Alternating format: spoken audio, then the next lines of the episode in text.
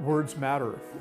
Calling these plants wild foods, feral foods, ancestral foods makes them a lot more appealing than calling them weeds. Welcome to Nature X Design. Today, we will hear from Professor Philip B. Stark on the power and potential of edible weeds, or as they will henceforth be known, wild and feral foods. He will reveal how nature and design come together in these forgotten plants to create ideal food sources. First, an introduction. My name is Philip Stark. I'm a professor of statistics at the University of California at Berkeley. One of the things that I work on is wild and feral foods and the role that they might play in our food system, especially as uh, climate changes. I started a project called Berkeley Open Source Food. Um, I guess it's been five or six years ago now. Uh, part of our mission is to study the nutrition, toxicology, and availability of wild foods in urban ecosystems, uh, and also to try to get these foods reincorporated into modern diets. Um, a lot of these foods grow between the rows of farms and you know, at the margins of farms and essentially amount to food waste. They don't get it in. They don't get into the food supply. Um, so trying to show farmers that there's an opportunity to get additional revenue, um, that there's reasons to actually embrace these plants on farms, uh, that they can be a source of revenue in addition to a source of habitat, um, uh, pollinator uh, habitat, uh, and so on. They can be an economic cover crop. I've also been trying to work with chefs to get them to put weeds on plates. Uh, and to that end, we have an event once a year called Wild and Feral Food Week, uh, where we've involved restaurants, uh, foragers, distilleries, uh, bars, and all kinds of things all over, all over the globe. Where a lot of people see weeds, I see food waste. On surface level, there seems to be few barriers to incorporating wild and feral foods into our diets. They are already growing on farms. Why not incorporate them instead of eradicating them? They are nutritionally dense and delicious. Why aren't we eating them every day? The real question is what would it take to convince you, the regular consumer, to incorporate foraged foods into your diet? Would you buy so called weeds if they were sold at your grocery store?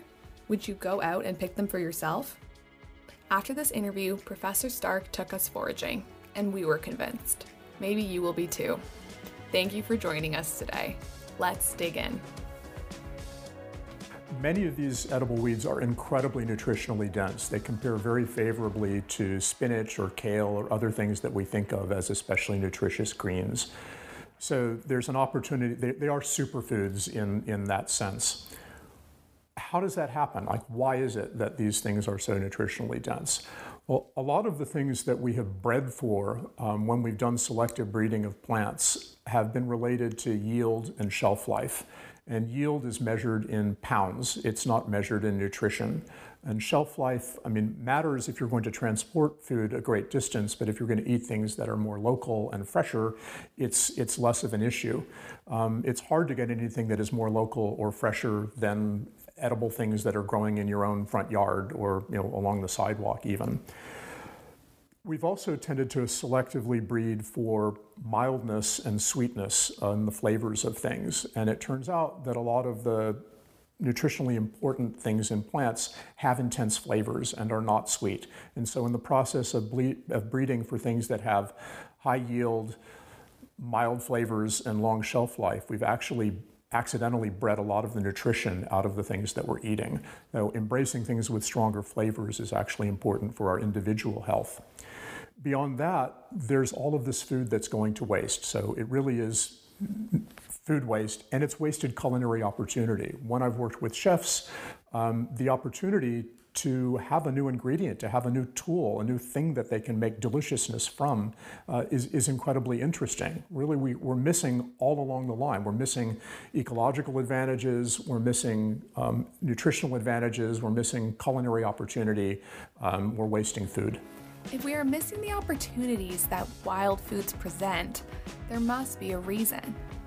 It's easy to jump to the conclusion that these ancestral foods don't stand up to our modern genetically modified offerings.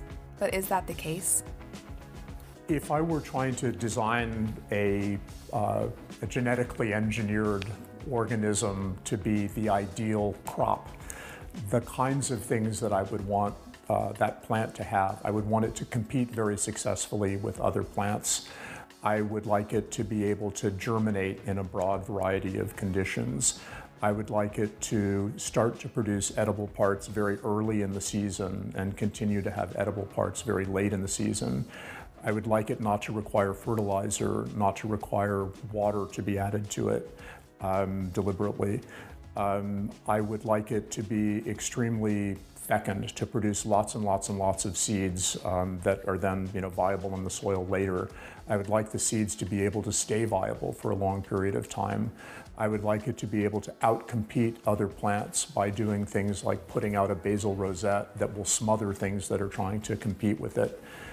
Um, I would like it to be non-specific about how it gets pollinated, either be able to pollinate itself or be pollinated by a broad variety of insects or birds or, or other things. Those are basically all characteristics of weeds. Um, and uh, so what we would really like is for our food crops to be like weeds. Uh, the miracle is that we already have food crops that are like weeds, namely the edible weeds, um, the wild and feral plants that we've been consuming since before the dawn of agriculture and then consuming along with agriculture for more than 10,000 years. A lot of these plants are still uh, very much with us. If we don't actively try to eradicate them with chemical weapons, they pop up um, all around us because they thrive wherever human beings have disturbed the soil. I think that these wild and feral plants can play a role in soil conservation and improving the fertility of soil, increasing the amount of organic carbon in soil by embracing them as cover crops, uh, in addition to using them as green manures and things like that after the fact. My feeling is that as climate changes, there's going to be a lot of pressure to introduce new genetically modified food crops, um, CRISPR based food crops, and so on, to try to have things that are more adapted to different growing conditions, whether it's higher temperatures or less rain or more rain or, or you know, whatever, um, whatever changes are locally.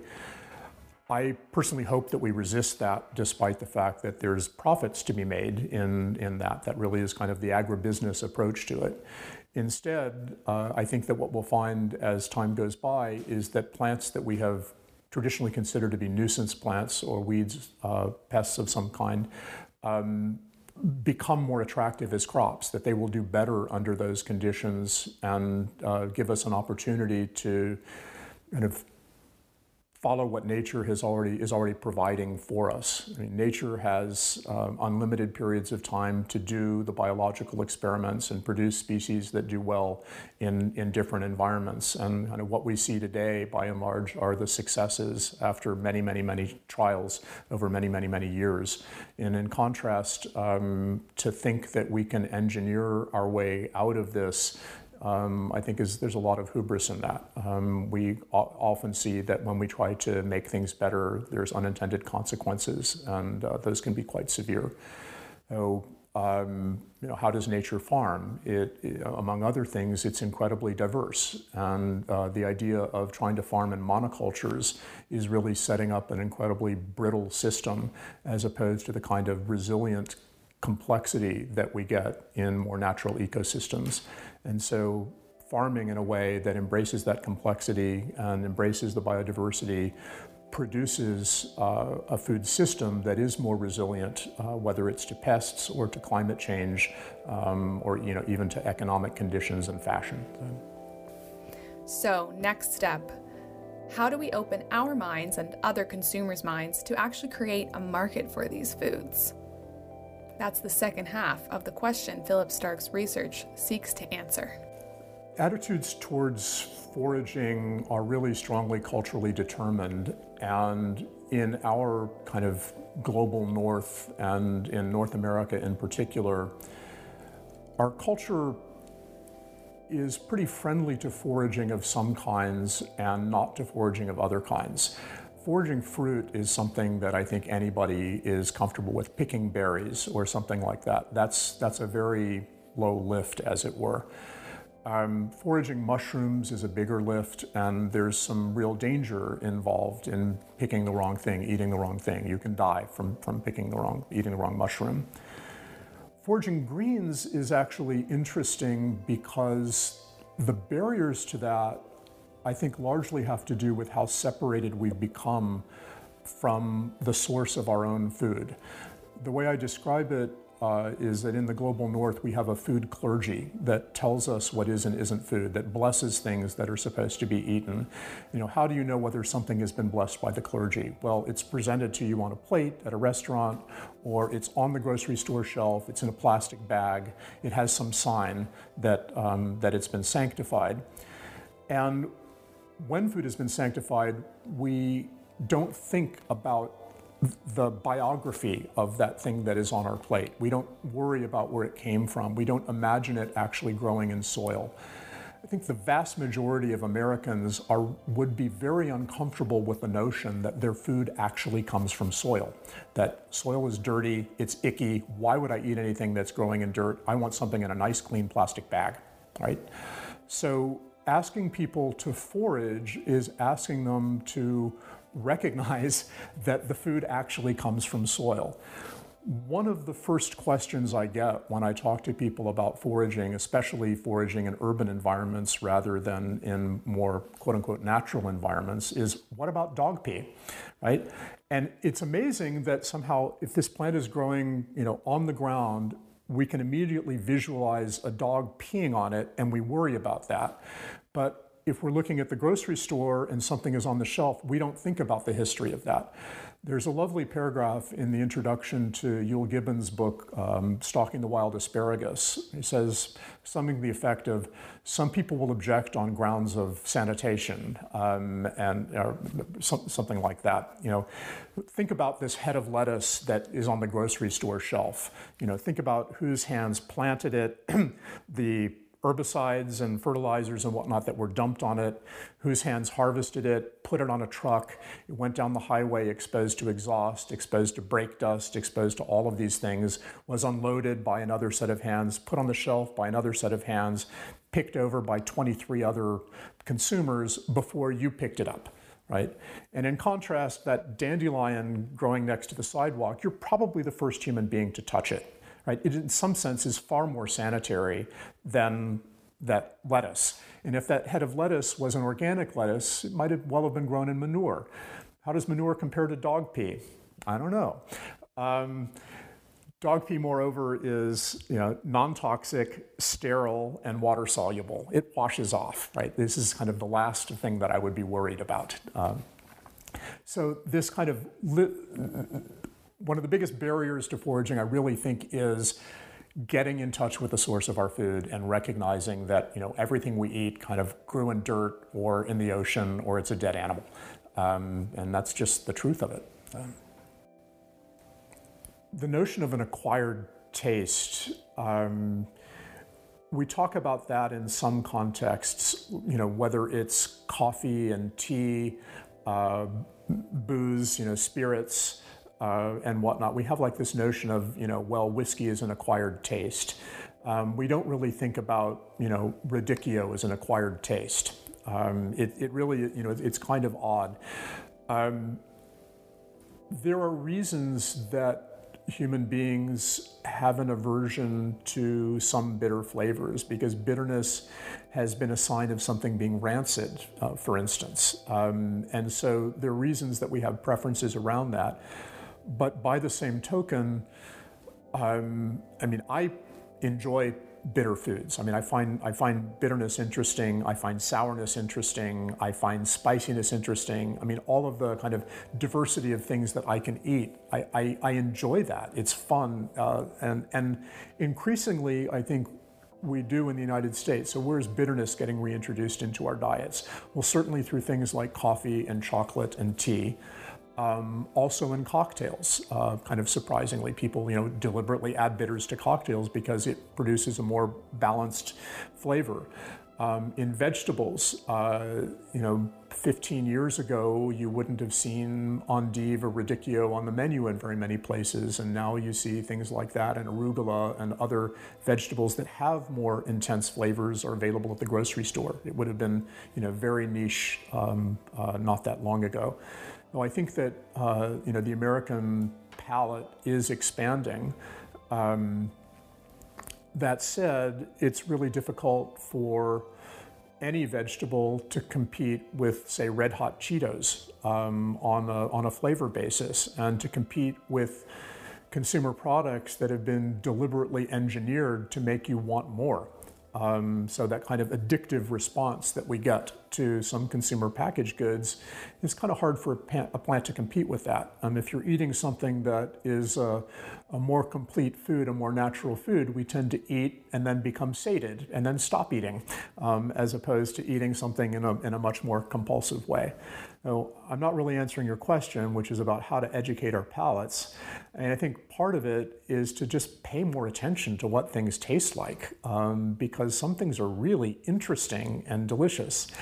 Um, I used to describe whiskey in particular as, you know, something that um, it's almost the, the definition of an aesthetic experience when it comes to taste that nobody thinks that it is delicious. What is delicious about it is the relationship among the flavors. It is not a pleasant thing on your tongue, but it is incredibly interesting, and we derive enormous pleasure from things like that because of the relationships among things, not because the sensation itself is enjoyable. So, similarly, looking at a piece of artwork, piece of artwork can be incredibly beautiful, not because it makes our eyes feel good, but because of the way it interacts with our brain on a, on a much deeper level. So, similarly, I think that that flavors, um, you know composed dishes and relationships among things are incredibly interesting and bring out this kind of higher order deliciousness that's separate from whether the underlying flavor itself um, pleases the tongue. But the spectrum of flavors that are available in these wild foods is enormous. It is far broader than what's available in on the grocery store shelves. They range from you know aromatic to piquant to um, you know peppery, minty, sour, uh, sweet, mild, umami, you know, the kind of uh, more meaty, seaweedy, uh, beefy, you know, kinds of things. There are, there are wild plants which maybe we'll get a chance to see today that actually taste like beef. Um, there are things that are sour, kind of lemony. There are things that are bitter, and you know some degree of bitterness is interesting, especially mixed in with other things. So there's an enormous range of flavors that are available in these in these wild plants. There's also an enormous range of textures. I mean, we tend to have, if you look at lettuces um, in the grocery store, they all tend to be um, you know relatively juicy. Um, the leaves tend to be, well, I mean, I guess they range from very soft for something like a, a, a butter lettuce, um, uh, but onto things that are crisper, like uh, like a romaine uh, and so on. But there's an even broader spectrum of textures once you start looking at these wild plants. Some things have you know a slight fuzziness to them that that you know that is very interesting. Some have relatively little tooth, that is, they're really thin and you can bite right through them very easily. Some are more succulent; they have you know a thicker body to the leaf and you get more of a juicy thing going on. Um, some of them are a little bit you know frizzy or this or that, and all of those things make for more interesting interesting eating. So if we start paying more attention to actually the sensory experience of eating, I think that alone helps sell these plants as, as legitimate foods. Are you convinced? Ready to try foraged food for yourself? You can learn more about foraging by searching Berkeley Open Source Food in your preferred browser. After this interview, Stark took us foraging. And here we have uh, herb Robert, edible medicinal three corner onions, more three corner onions, bed straw, Oxalis pes-caprae. This is dock. It's in the Rumex family, same family as buckwheat. Nice lemony, a little bit tannic. Um, again, I think I mentioned before that lettuce is one of the crops that was originally an agricultural weed in early agriculture. And if you think about the selective breeding that needed to happen to get something that is this bitter uh, to be as sweet as modern lettuces are, it's pretty pretty impressive. Well, now time for the pocket dump. Um, let's see uh, what I managed to collect for dinner. Some sweet fennel and some Hirschfeldia incana, the short pod mustard, for tonight's beverage, pineapple weed uh, flowers. We provide every podcast as an article with an accompanying video that goes even further. You can find our Inspiration Hub just by searching Nature-X Design in your preferred browser. Thank you for joining us.